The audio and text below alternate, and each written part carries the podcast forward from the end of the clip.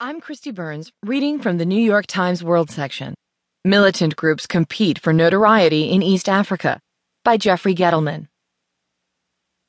Apparently, there is no brotherly love among East Africa's Islamist militants.